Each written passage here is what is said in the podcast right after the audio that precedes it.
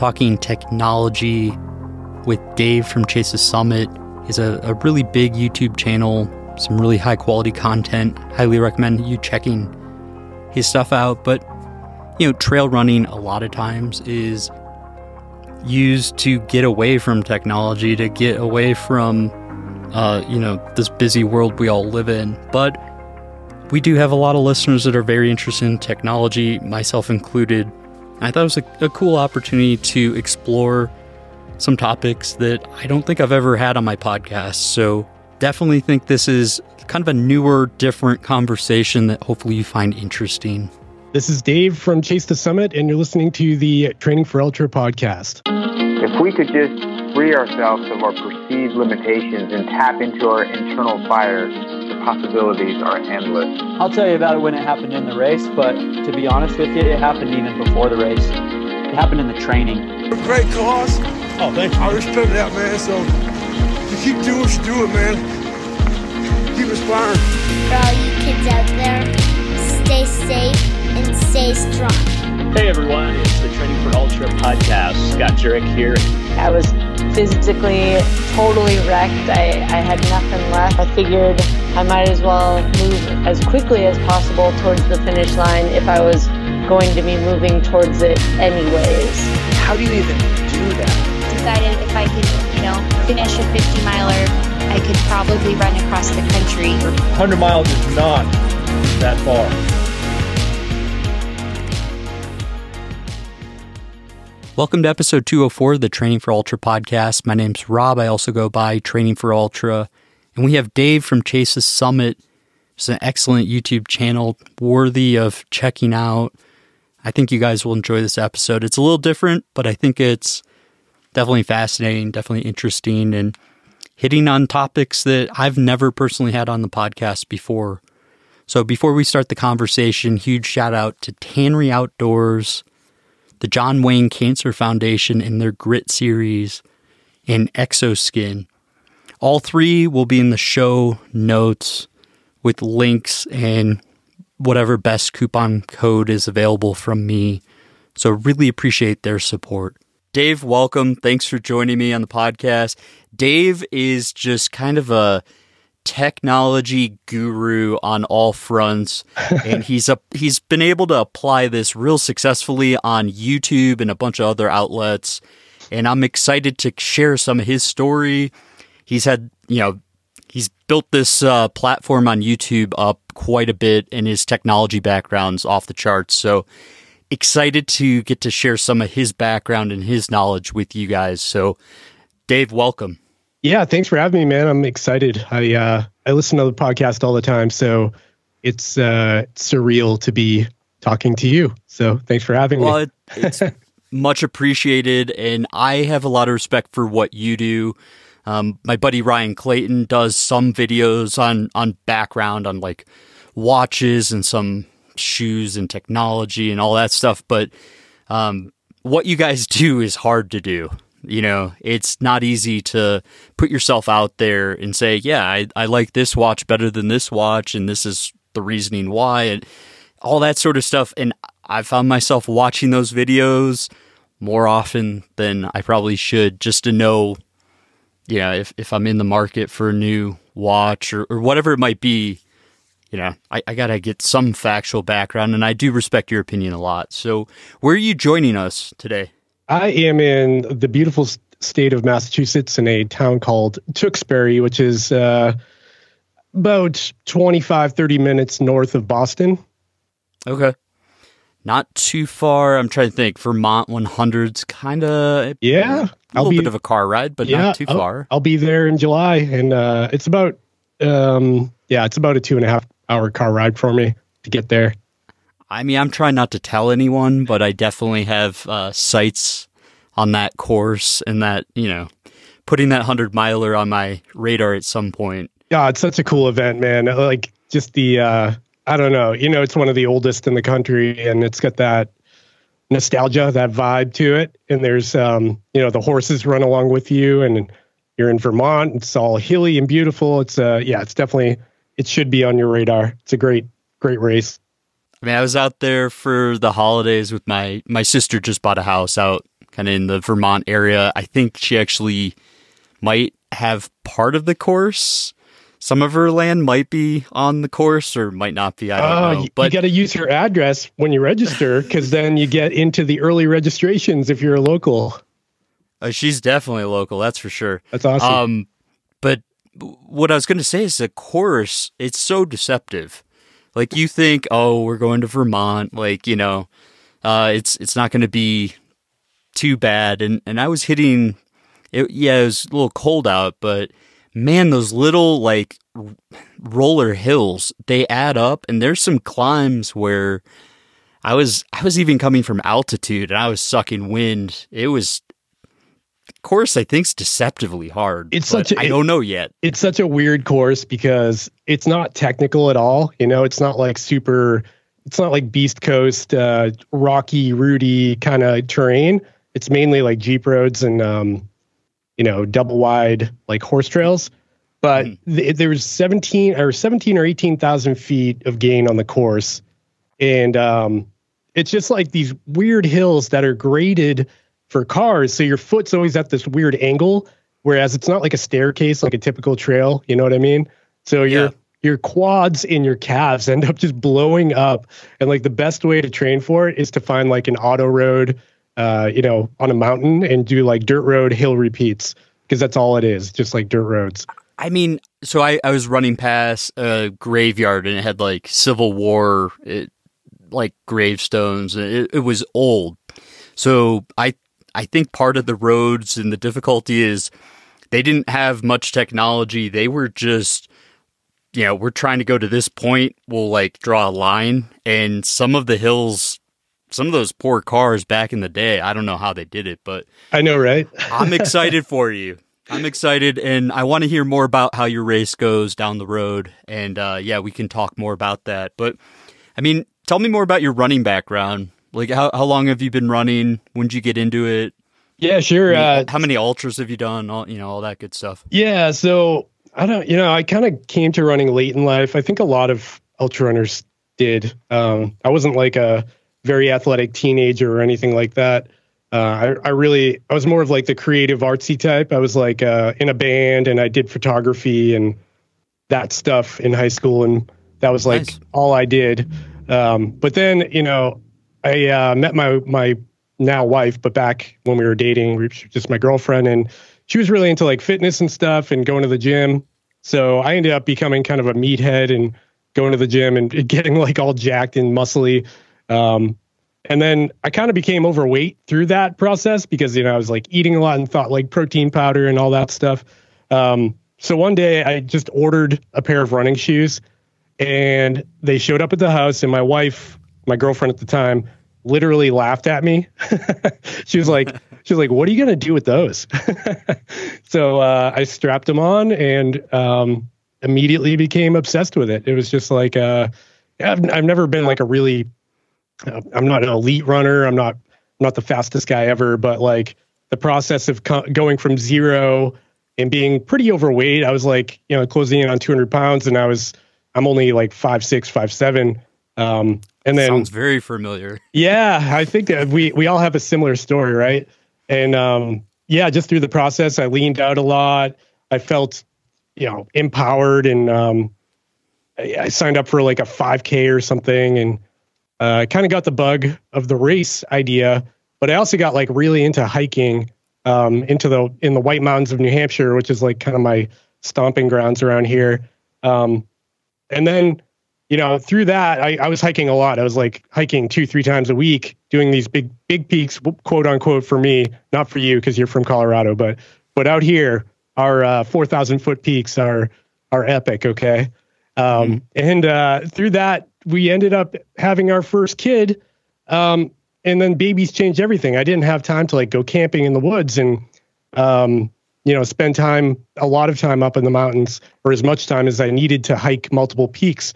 So I literally got into trail running only because I had to, because I wanted to do like these these longer mountain ranges, like multiple peak uh, trips, and I didn't have time to backpack it. So I ended up just being like, well, I just have to move faster. So I got into trail running just through hiking, essentially. And then um, through that what was it? Go ahead. Oh, go go ahead. I don't want to cut you off. No, sorry, I, I get carried away. Um, but uh, yeah, through that, I ended up just kind of finding the ultra world because I kept pushing the the boundaries on what my body could do in the mountains. I was doing um, around here. We have like these iconic uh, routes. You'll you'll find them on the FKT forums. Like the Pemi Loop is a big one, um, and then the the Presidential Traverse. And those are like one's like 20 miles, 9,000 feet of elevation gain. The other one's like 32 miles, uh, 10 or 11,000 feet.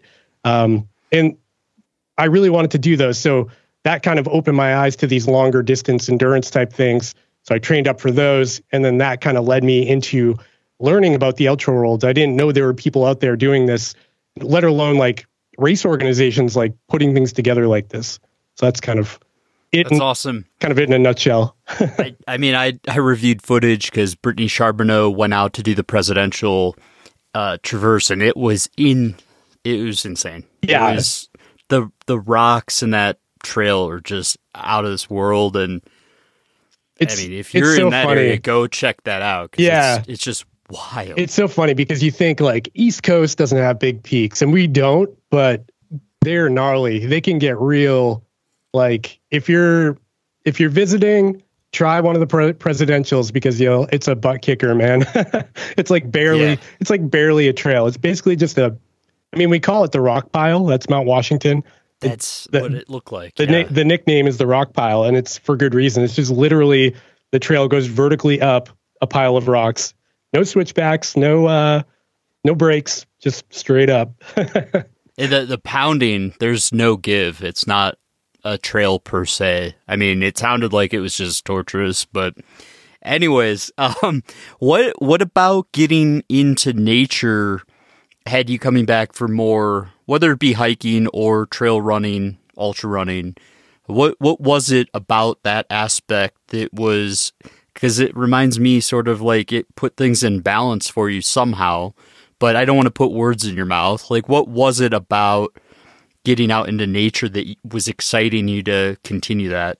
That's a great question. Um, I feel like we all have a different reason for doing what we do.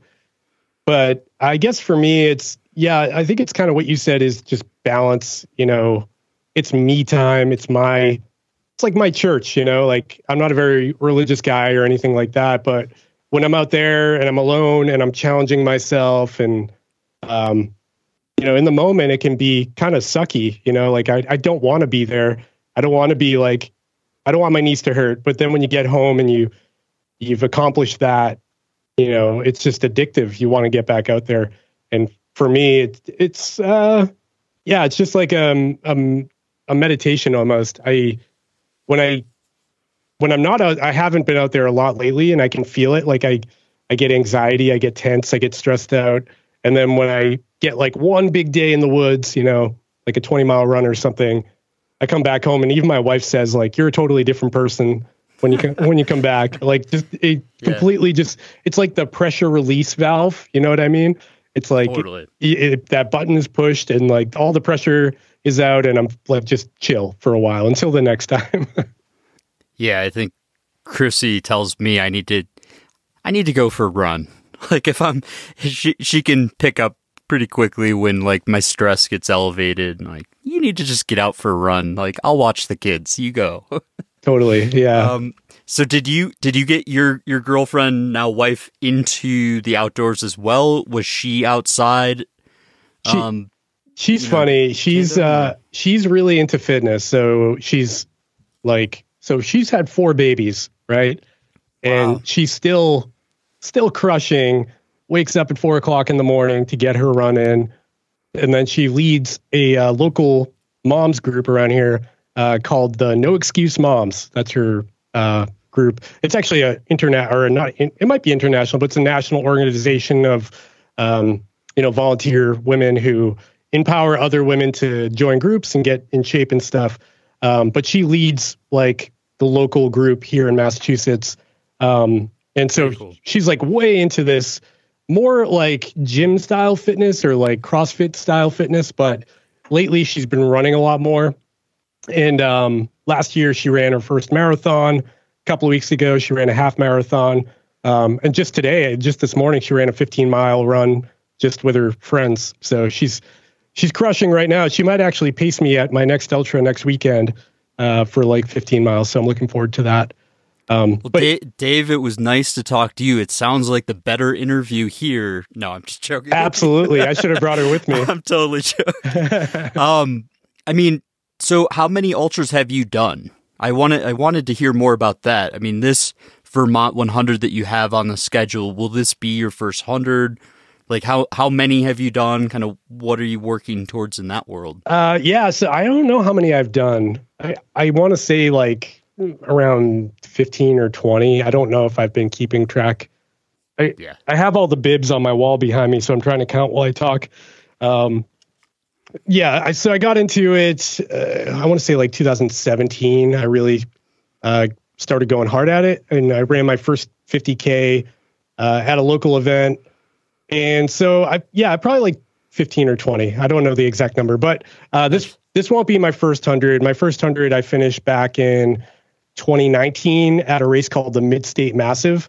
That's um, a hundred mile point to point race that starts in southern New Hampshire and finishes right on the border of Cor- uh, Connecticut. So you basically run right through the middle of Massachusetts. Super cool. Um, and then I actually signed up for Vermont that year as well, uh, but I DNF'd because it was 115 degrees out and everyone was passing out, including myself.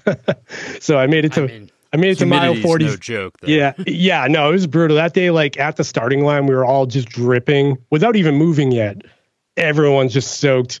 And um, yeah, it was it was gnarly. It was the hottest I've ever run in. Like that feeling of uh, almost like you have like a blow dryer in your mouth, just hot air. Just it was, it was pretty brutal. But I I made it to mile 47 that year, and so I told myself that year I'm going back for redemption. So I signed up in 2020, except then the world went sideways in 2020, and uh, Vermont actually got canceled two years in a row. So yeah. This year, I am running the race I signed up for in 2019. I've been deferred twice. So I, I paid for this race in 2019. And uh, yeah, so it should be it should be good. Hopefully. Wow.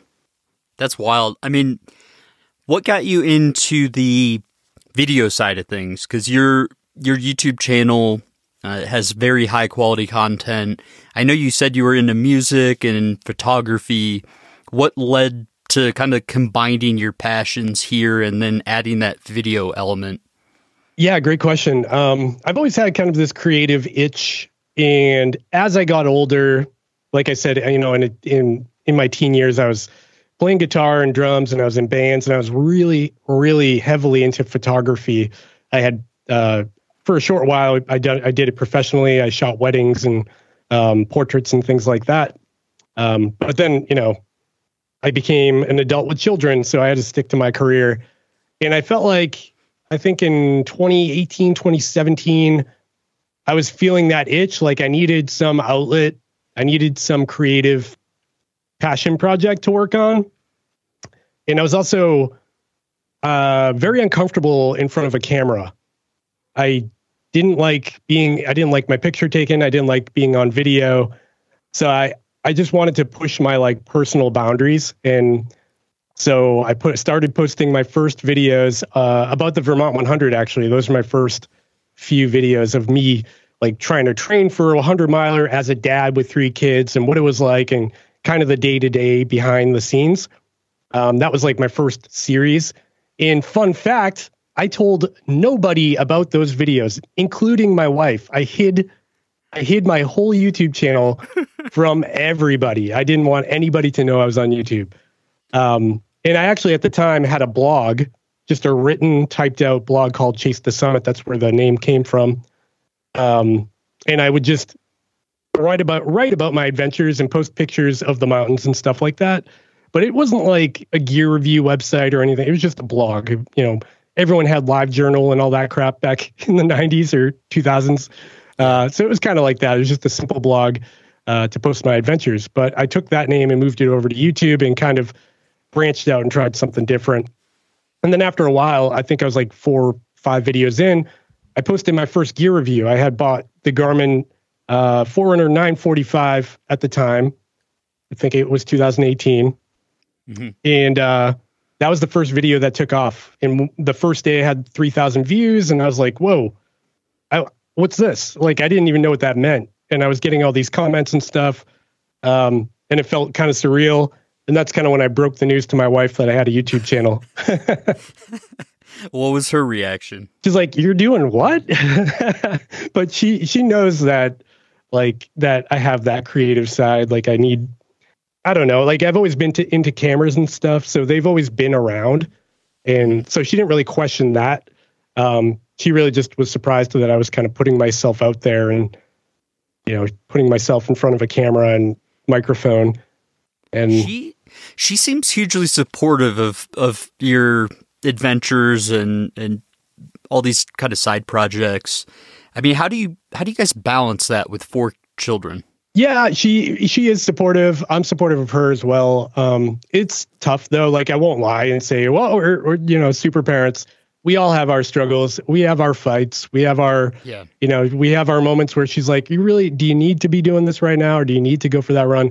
Same goes for her. Like it's tough sometimes in the mornings because I'm I'm kind of the morning dad guy because I do the breakfast and the get the kids ready for school because she's typically uh, That's good balance. That's, yeah. Hmm. Yeah, she works out in the morning, and typically I take the evening shift, and I'll run when the kids go to bed. I'll be on the treadmill or just outside in the dark, um, and it's tough. You know, it's you you know you've got kids. Uh, it's a give and take. You can't. For a while there, I think I was doing more taking because I was yeah. I was training and I was doing YouTube, and I, um, you know, it's easy to get wrapped up in that stuff and not realize the implications on your family. Um, so I try to be more aware of that now and it's it's I, hard. I won't lie, it's super hard. So I mean, I I am asked that question. That's why I like to hear from another creative, uh, especially within ultra running. Um, and I I kind of describe it as the impossible balancing act. Like you you're never nailing it down, and maybe you get a week down where you're like yes, but it's always like give take and never perfect and it's always like course correction. Is that sort of how you see it or? Absolutely. Yeah. I think yeah. for me, it's like, um, I try to be scrappy and adapt to the situation. Uh, cause you know, with YouTube now kind of almost being a job, uh, it's like, I've got a real job. I've got YouTube and I've got a family and I, and I also need to be training because I want to run and perform at a certain level and it's like I've got a bucket of time and I only have so much of it. So I need to divvy that up properly. exactly. And it's like it's really impossible. So if I'm training hard, if I'm feeling like fit and strong and healthy and blah blah blah, I'm probably not perf- I'm probably not putting up enough or uh, as many videos on YouTube or doing enough testing of devices or whatever or I'm not being a great dad at that moment, or I'm not being a great husband, or I'm sucking at my real job. because like that bucket only has so much time in it, so it has to come from somewhere. You know what I mean? It's, there's only 24 hours in the day. If there's 36, I think we would have figured this all out. Right. But, it's that pesky yeah. that pesky sleep that we have to do every day. Earth is only so big and it rotates a little too quickly or whatever. Yeah. Um so I mean, what do you do on in your day job? Is it tech related? I'm assuming. Uh, so, yeah, so I work in uh, mechanical design. I'm a mechanical oh, right. mechanical design engineer for a robotics company that specializes in warehouse automation. So we basically make little robotic go karts that drive around big warehouses and put boxes down and pick up boxes. And um, yeah, that's. Well, you're not busy at all. Yeah. I mean, so let's shift because I'm talking to you because I mean, I in my day job I cover technology, but it's from like a a little bit different vantage point. Um, and I want to hear more about some of the tech trends that you're seeing. So a lot of ultra runners are are a little bit more nerdy than probably your average uh, person. A lot of a lot of extra degrees and um, I want to hear more about the tech trends you're seeing specifically within trail and ultra running. And we had chatted a while back. Uh, Patreon supporters got to listen to that conversation about GPS and how, and I do want to hear more about kind of your view and how that's evolving. But you know, a lot of people might be shocked that GPS is just one kind of older US based system for for figuring out where you are, you know, basically in 3D. Um, tell us more about trends you're seeing on that front with the different watches, kind of what's the technology um, that's going into those? What constellation of satellites are they using? Is there one that's better than the other in terms of that fundamental uh, technology? Sure. Yeah. So I think what a lot of people don't realize what's happening right now, like this year, the biggest shift we've seen um, from all the manufacturers, except for a couple, is something called multi multi frequency or dual band GPS. And essentially, uh, in the past, our our old GPS watches of yesterday would would have they in the settings you would see something like the GPS settings, and it would say GPS only, GLONASS, GPS plus plus GLONASS, um, and then maybe some other settings.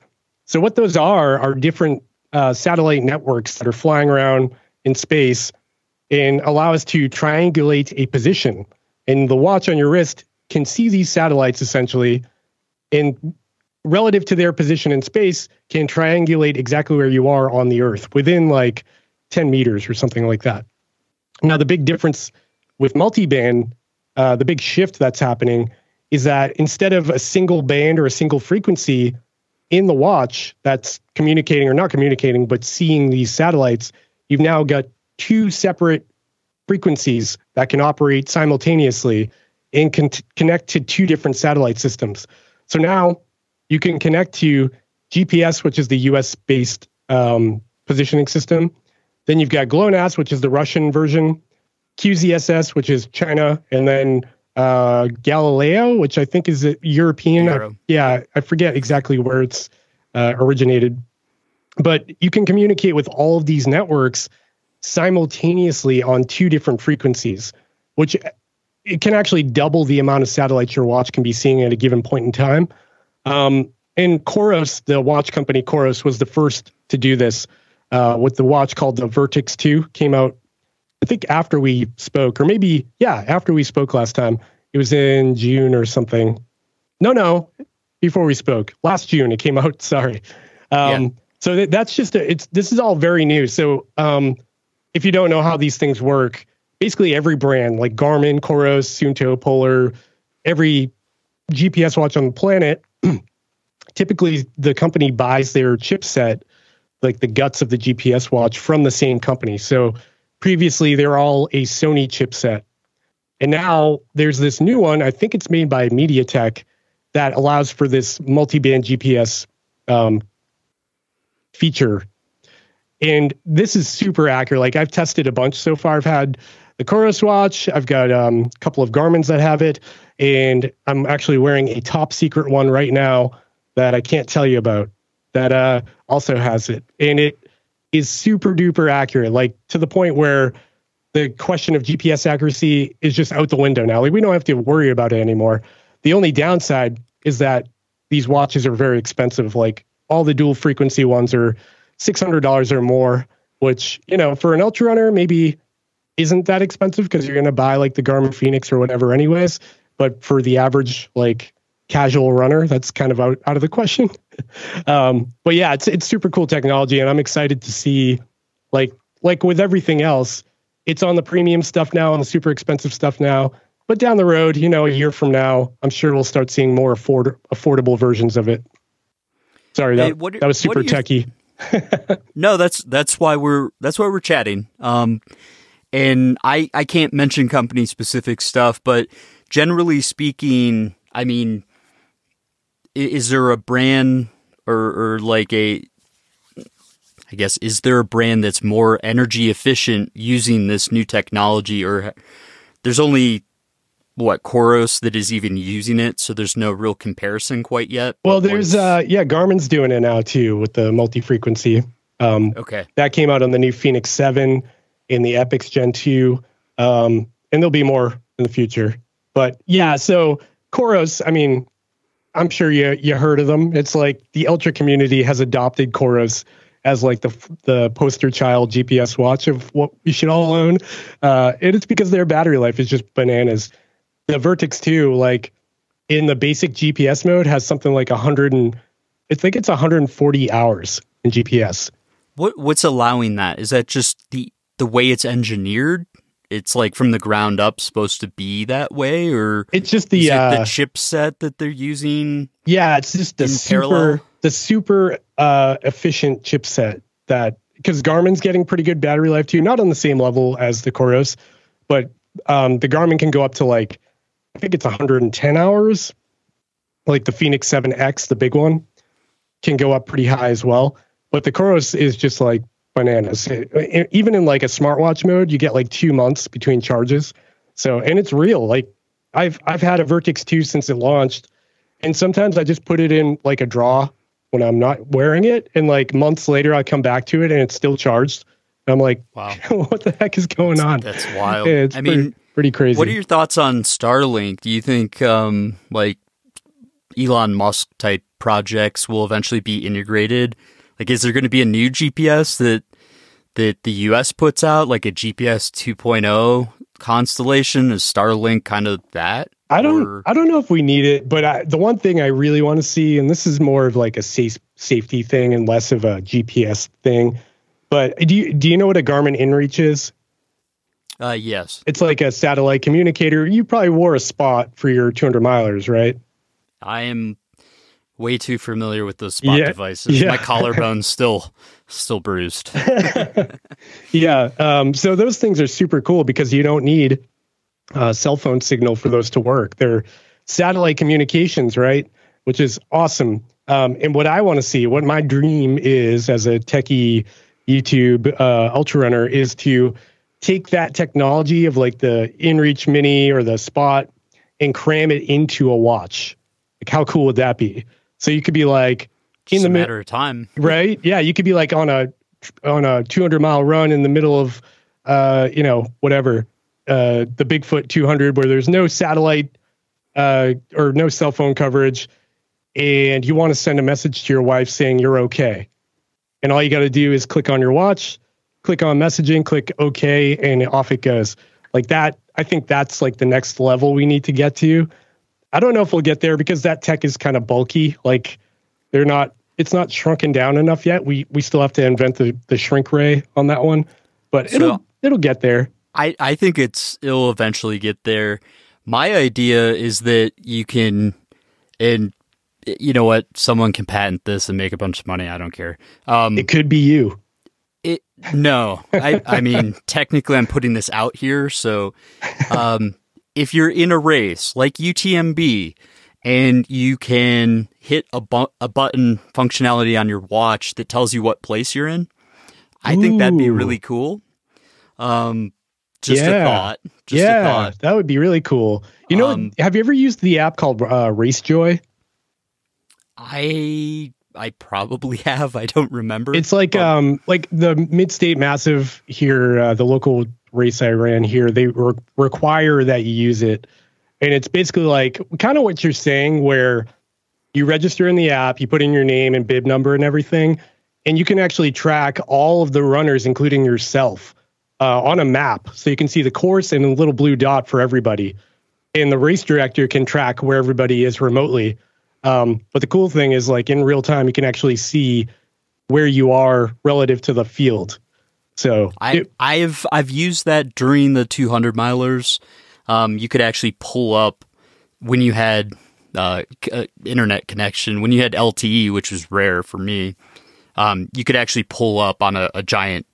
You could like blow the map up and see exactly your position and that sort of stuff real time for the now, most part, which was now is pretty that cool. is that helpful or disappointing? Um, well, let's see. Since I have never tried to go out and win a race or be elite, um, you know, it was it was kind of just generally helpful to see if I was on course. Yeah, Um, because there were definitely points where I was feeling like I was lost, and once you get incoherent, it, it gets more difficult. But um, again, I'd I'd like to be in the middle of UTMB and have my GPS watch telling me what's going on, which I think would be kind of cool. Absolutely, but, yeah, that would be really cool. So, what what's the best watch out there right now? If I am Elon Musk and money is no issue, what watch should I get? Oh man, I get that question like a hundred times a day in the comments on YouTube.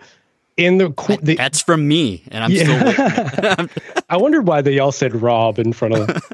uh, that's a really hard question. I think it's because the like the best watch, quote unquote, is subjective. So like the best watch for me may not be the right the best watch for somebody else. It really depends on what you're doing. Like if you're an ultra runner only and you don't care like if you don't care about sleep tracking and step tracking and how the smartwatch features and all you want to do is literally buy the watch to go for a run and maybe even take it off after and just use the watch in that capacity, I would buy a, Coros. I would go for um, like the Apex Pro or the Vertex 2 four, five, six hundred bucks in that range, and you get crazy battery life, great GPS accuracy. Um, it's everything you need. It's rugged, reliable. The company's really good with their customer service.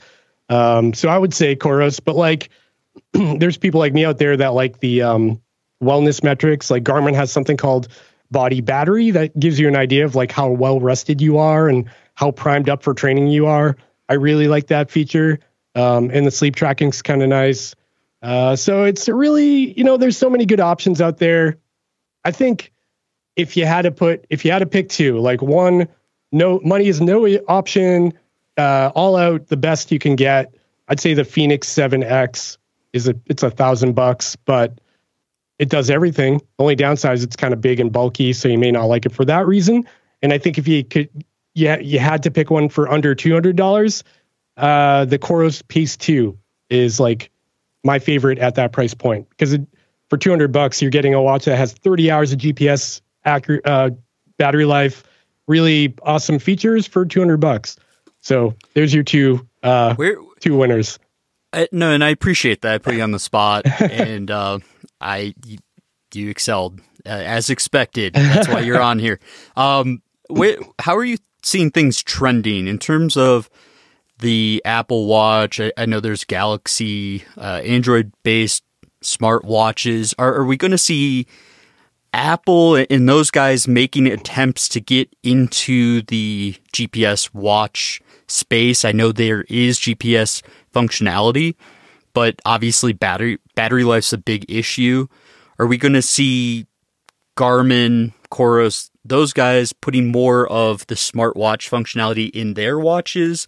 Or are we going to see, like, how's the market going to shift in the next few years that you're seeing? That's a great question. Um, there's actually some rumors. I, I follow Apple rumors like a hound dog because I'm I'm a nerd. But uh, they they have some rumors floating around of this new design for the next Apple Watch that is like flat, more like an iPhone than the current Apple Watch. And there's also rumors of like a Apple Watch Elite or Apple Watch Outdoor type edition. And I'm wondering because Middle yeah, like the pack, like what you Middle said, the pack version. Yeah, the mid pack. like triple the battery life for me. Exactly. uh, but I'm wondering if they're going to try to do something like you know, you know, advance the battery life somehow. The the only problem they they run into is that the Apple Watch is such a powerhouse. Like it's basically a, an iPhone on your wrist. So physics are a thing, and you can only pack so much battery life in there for a computer on your wrist, right? Where Garmin mean, solar solar's a no brainer for the Apple Watch. That's what's really interesting to me is Garmin's figured it out.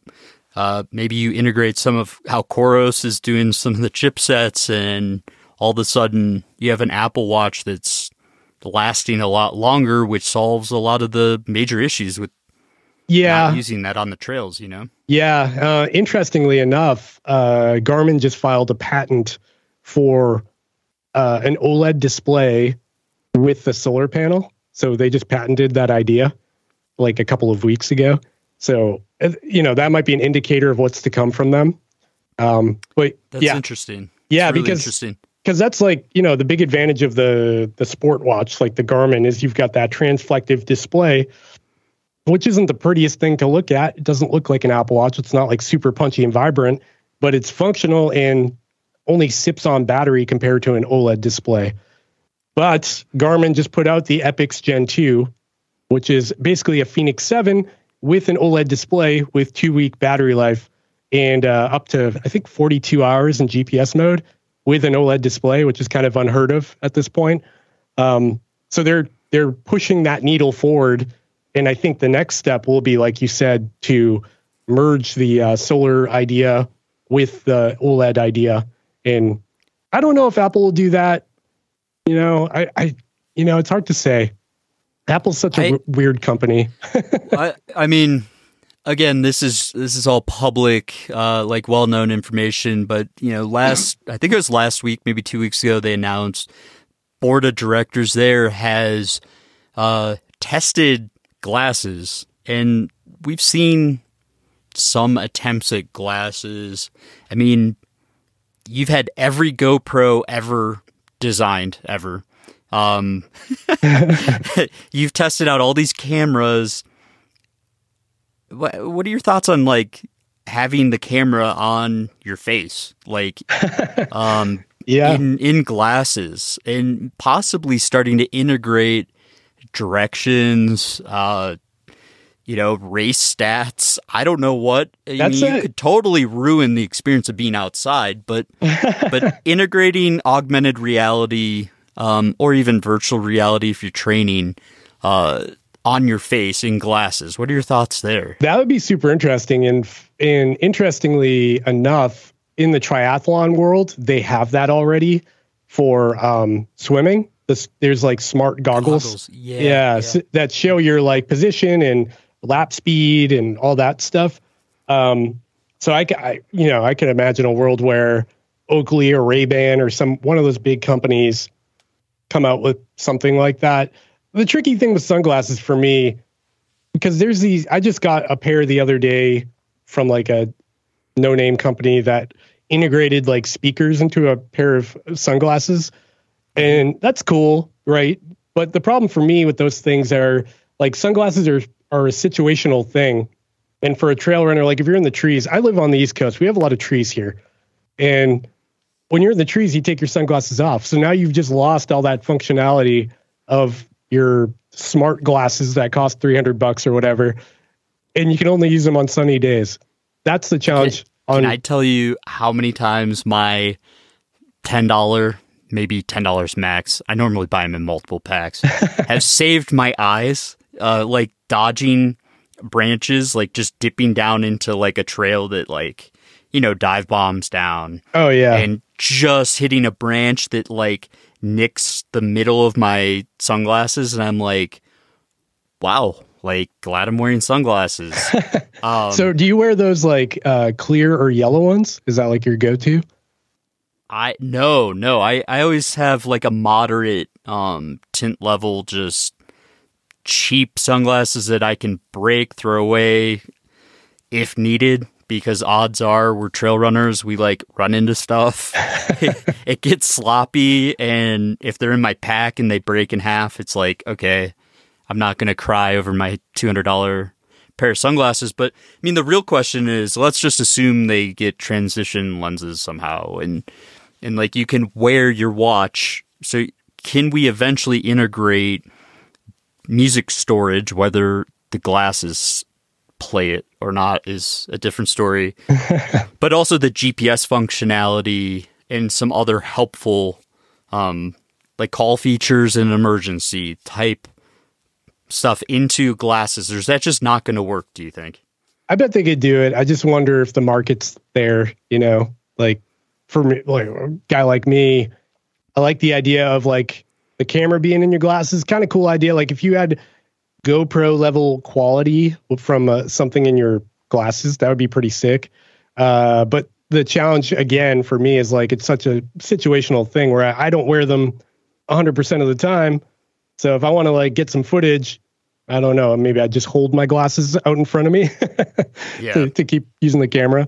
But yeah, like to your point, I think there's a lot of opportunity for these uh, technology things to like bridge over and and you know maybe earbuds you know you buy some earbuds that have gps built into them or heart rate sensors or something i think there's actually that exists already but there what, is what is a lot of potential ahead. there What's the coolest technology that no one knows about yet that you've seen that applies to trail running, ultra running? Oh. Is there any like kind of one offs out there that you're like, I'm not even sure anyone's seen my video on this or like, I don't know. Um, kind of trail running related if you'll if you'll include action cameras in that, but um, I'd say Absolutely. the I'd say the funnest thing, like if you're into action cameras and you're a trail runner, something worth looking into is a 360 camera because the Insta one three uh, the Insta 360 one X2 and the one RS. I just re- I posted a video about the one RS like three days ago. They're so much fun because you just put them on the selfie stick, kind of float it out in space, and the selfie stick disappears basically. So it looks like you've got this like miniature drone, like FPV flying around you while you're doing epic stuff in the in the woods or up on mountains. It, it's so much fun, and um, I think that's like you know everyone thinks of GoPros when they're like, oh, I need, I should buy a GoPro because I'm a trail runner, but I think the 360 cameras are actually a lot more fun if you're into that kind of thing. Um, what are your thoughts on virtual reality? Like, do you think that's going to actually pick up and and take off? It, it seems like Oculus Rift 2's reasonable. It's not making people sick anymore. Yeah. Um, I I've contemplated diving into a film project or two where it's virtual reality, but then I don't think it's the market's not even close to being there. Most people don't even know what Oculus Rift is yet. Yeah, that's so um, tricky. I mean, you've got companies like Facebook or Meta pushing that envelope forward, right? Like the metaverse is I don't know if they're, they're still hot and heavy on that, but it was for a minute there. It seemed like everything was going VR. Um, I think it's super cool, but it's kind of like in my head, it's kind of depressing to think to think of my my kid wearing an Oculus for hours watching somebody trail run when like they should just go out and trail run. I don't know. There's something like uh, I mean, Ready Player One really really set the stage there. We're all going to be living in trailers that are stacked on top of each other. yeah, I, I, feel like um, a, I feel like a lot of this stuff. It's like you got to question: Do you want that to happen? You know what I mean? Like, do you really want technology to advance to a point where you don't have to leave your couch to um, ex- experience some of these things?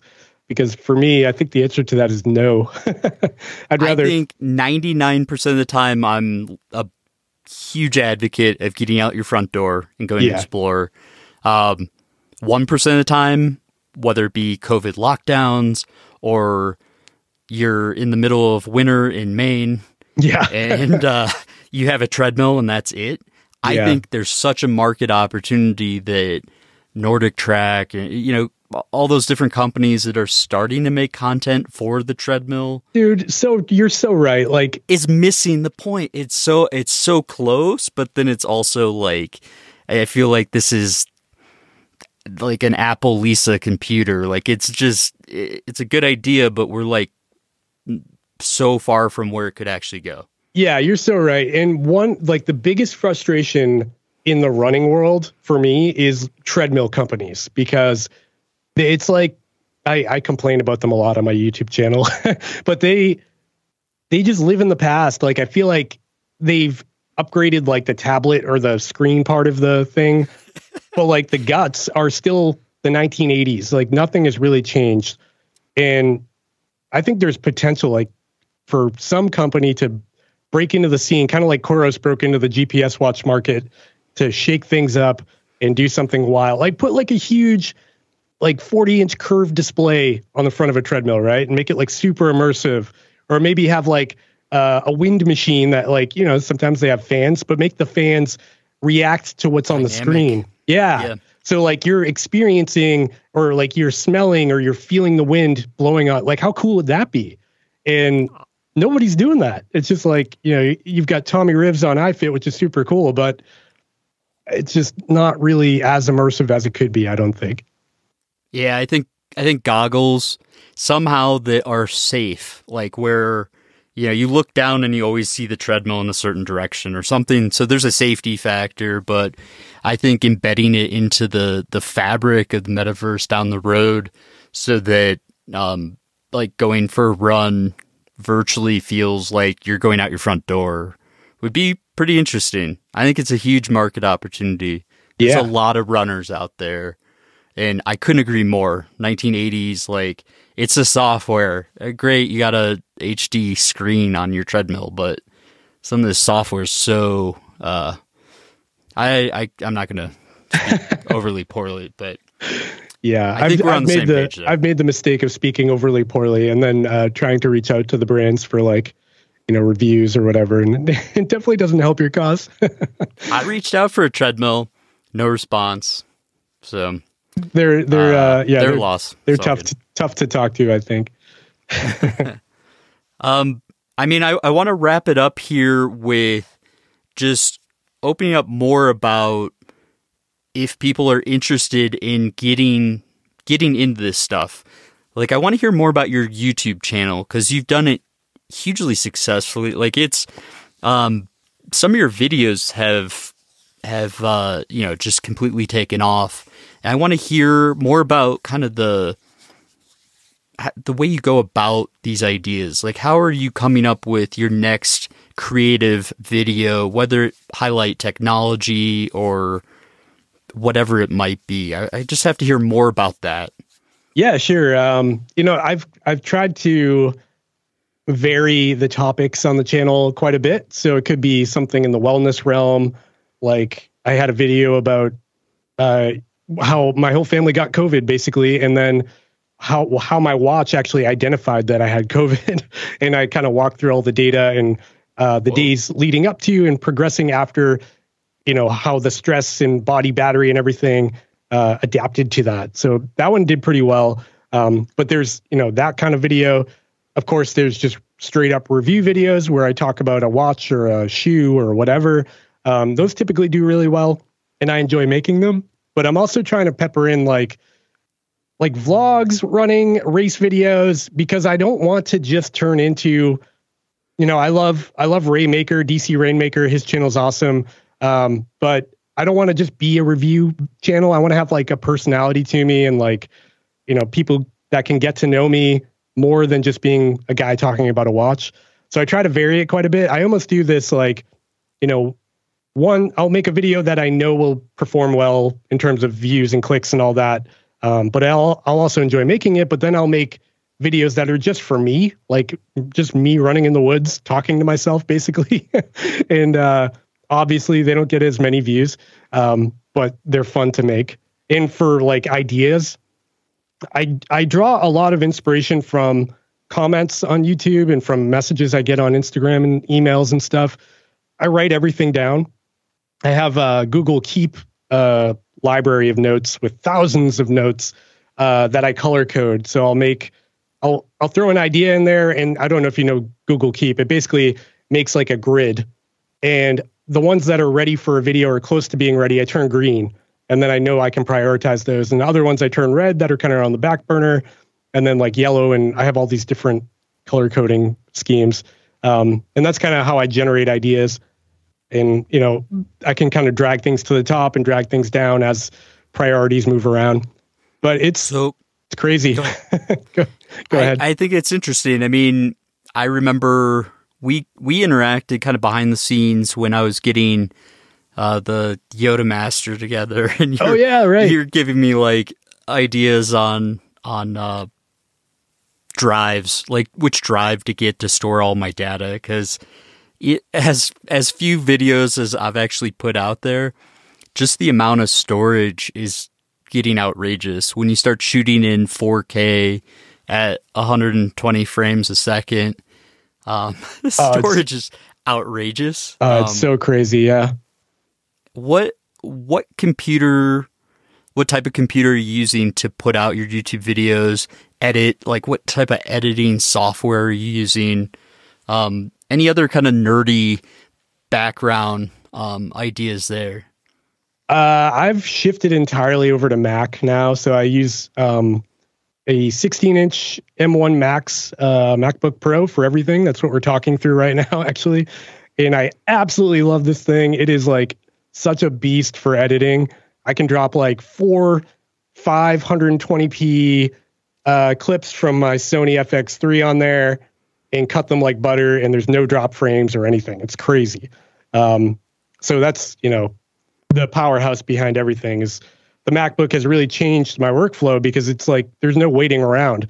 You edit, you render it out, it's up on YouTube pretty quickly. But I think like my number one favorite thing is my server. I, I think I sent you pictures of that. It's like where I, I store all of my data, my video files, and I can pull video, I can pull files off of there, put them away. Um, so yeah, I've got like a hundred terabytes or something in my we're, closet. We're going back and forth. I'm like, yeah, I think I'm like getting carried away here. I have like 75 or 80 terabytes. And you're like yeah don't worry about it. I have like 100 now. It's funny. Um, like i talked to ryan you know ryan clayton. I was yeah. talking to him about that too. Now every time hard drives are on sale or something i'm like shooting him a uh, facebook message like hey man you gotta buy one. And he's like no no i'm good. I'm like no you're not good you have to buy one i'm like obsessed with uh, hard drives now the, oh, ner- the nerdiest the, of nerdy the the amount of hard drives and like storage that ryan clayton and i spent on. It was outrageous. Um, well, that's that's really awesome to hear. And then, I mean, my last one from an audio perspective, and Ryan's super into audio. I'm assuming you are too. What um, what's like your go-to mic in that sort of setup? Do you have something just in case you know a younger podcaster out there is listening or video maker? Um, what what do you like there? Um, yeah, so I do not recommend what I use because it's super expensive, but I just got an Earthworks Ethos. Have you heard of that brand before? I've yeah, I've heard of it. Oh um, man, it's so good. It, it's just like stupidly expensive. So I don't recommend it, but like, you know, the SM7B is the king, right? For podcasts. It, I have yeah, two two of those for sure. Um sure seems like I mean, I, I talked to a, a rock star and that was like his microphone of choice. So it's like, hmm, maybe I'll go with that. Yeah, I think everyone buys them because they see like Joe Rogan with them, and uh, Michael Jackson recorded like Thriller on one. So like that kind of made them famous, but they do sound great. I got one of those too, um, but I just recently got the Earthworks, and it's like really, really nice. So I've been using that a lot. If you got extra YouTube cash, throw it into Earthworks. Nice. That's the thing. Like I just uh I try to use my proceeds from the channel to just invest more in the channel. So it just keeps going back in and getting nicer that's, stuff.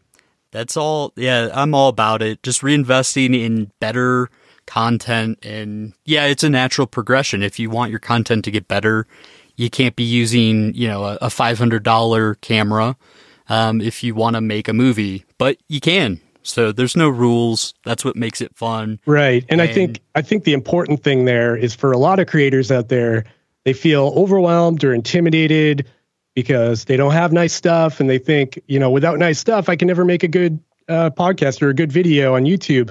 That's entirely not true. Like you could do it with a GoPro, you could do it with the phone in your pocket, you could start recording right now and editing on your phone.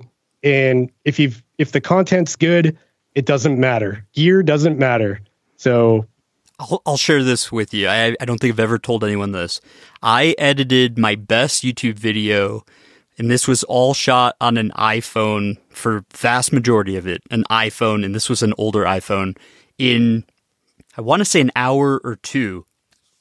And on YouTube wow. it has like 300,000 views or whatever. that's that's the best video I've put out. It's all wow. about the story, behind the video. The it can be grainy, kind of poorly lit, not great video, but if the story is intriguing enough and you're hallucinating and seeing stakes, then that also helps. But I also was at the Breck Film Festival and the film that showed after me was all shot on an iPhone. Oh all wow. of it. And I think basic uh Apple editing like on iMovie. So again, it's all about the story and the passion behind it, in my opinion. And I think you're saying the same exact thing.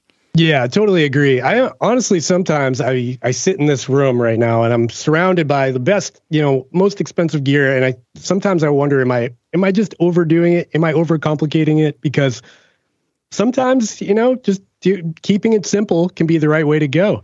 If if you've got like three cameras filming you and an audio recorder and if you're overwhelmed and forget to hit record on something and it's all ruined, you know, it just keep it simple. So gear doesn't matter. That's the motto of today. I love it. I mean, I, I think part of what you're doing is also inspiring yourself to put content together. And if it takes an extra microphone for you to like really get excited to like, you know, turn it on and record, then that's what it takes. And it's, it's all good. um, yeah. But yeah, I think in the, in the end, end of the day, it's all about getting out there into nature and having an adventure and creating those awesome stories. So, Dave, thank you for taking so much of your time. I know uh, this is long overdue. Where can people follow you on social media, especially YouTube? I want you to check out his channel. Yeah, you can find me on YouTube at youtube.com slash chase the summit. And you can find me on Instagram at chase the summit and at chasethesummit.com and basically just Google Chase the Summit, and you should see a picture of my stupid face. that's it. That's a perfect way to end this. And uh, thank you again for so much of your time. Loop me in next time. You know, watch is on sale or a drive's on sale. Like I, I want to know. So I'm gonna yeah, be man. watching your YouTube channel. Thanks again. Yeah, thank you. Thanks for having me, man. I really appreciate it. And that was episode 204 of the Training for Ultra podcast. I hope you guys enjoyed it. Big thank you to Dave of Chase the Summit. His show, his YouTube channel is in the show notes there. Definitely check that out. Huge thank you to the Patreon supporters out there. You guys are absolutely awesome. You help make this all happen. Big thank you to Tannery Outdoors, Xoskin, and the John Wayne Cancer Foundation, their Grit series. Please check out all three of them as well. They're just huge supporters of the whole community. Most importantly, don't forget to enjoy your training. See you next week.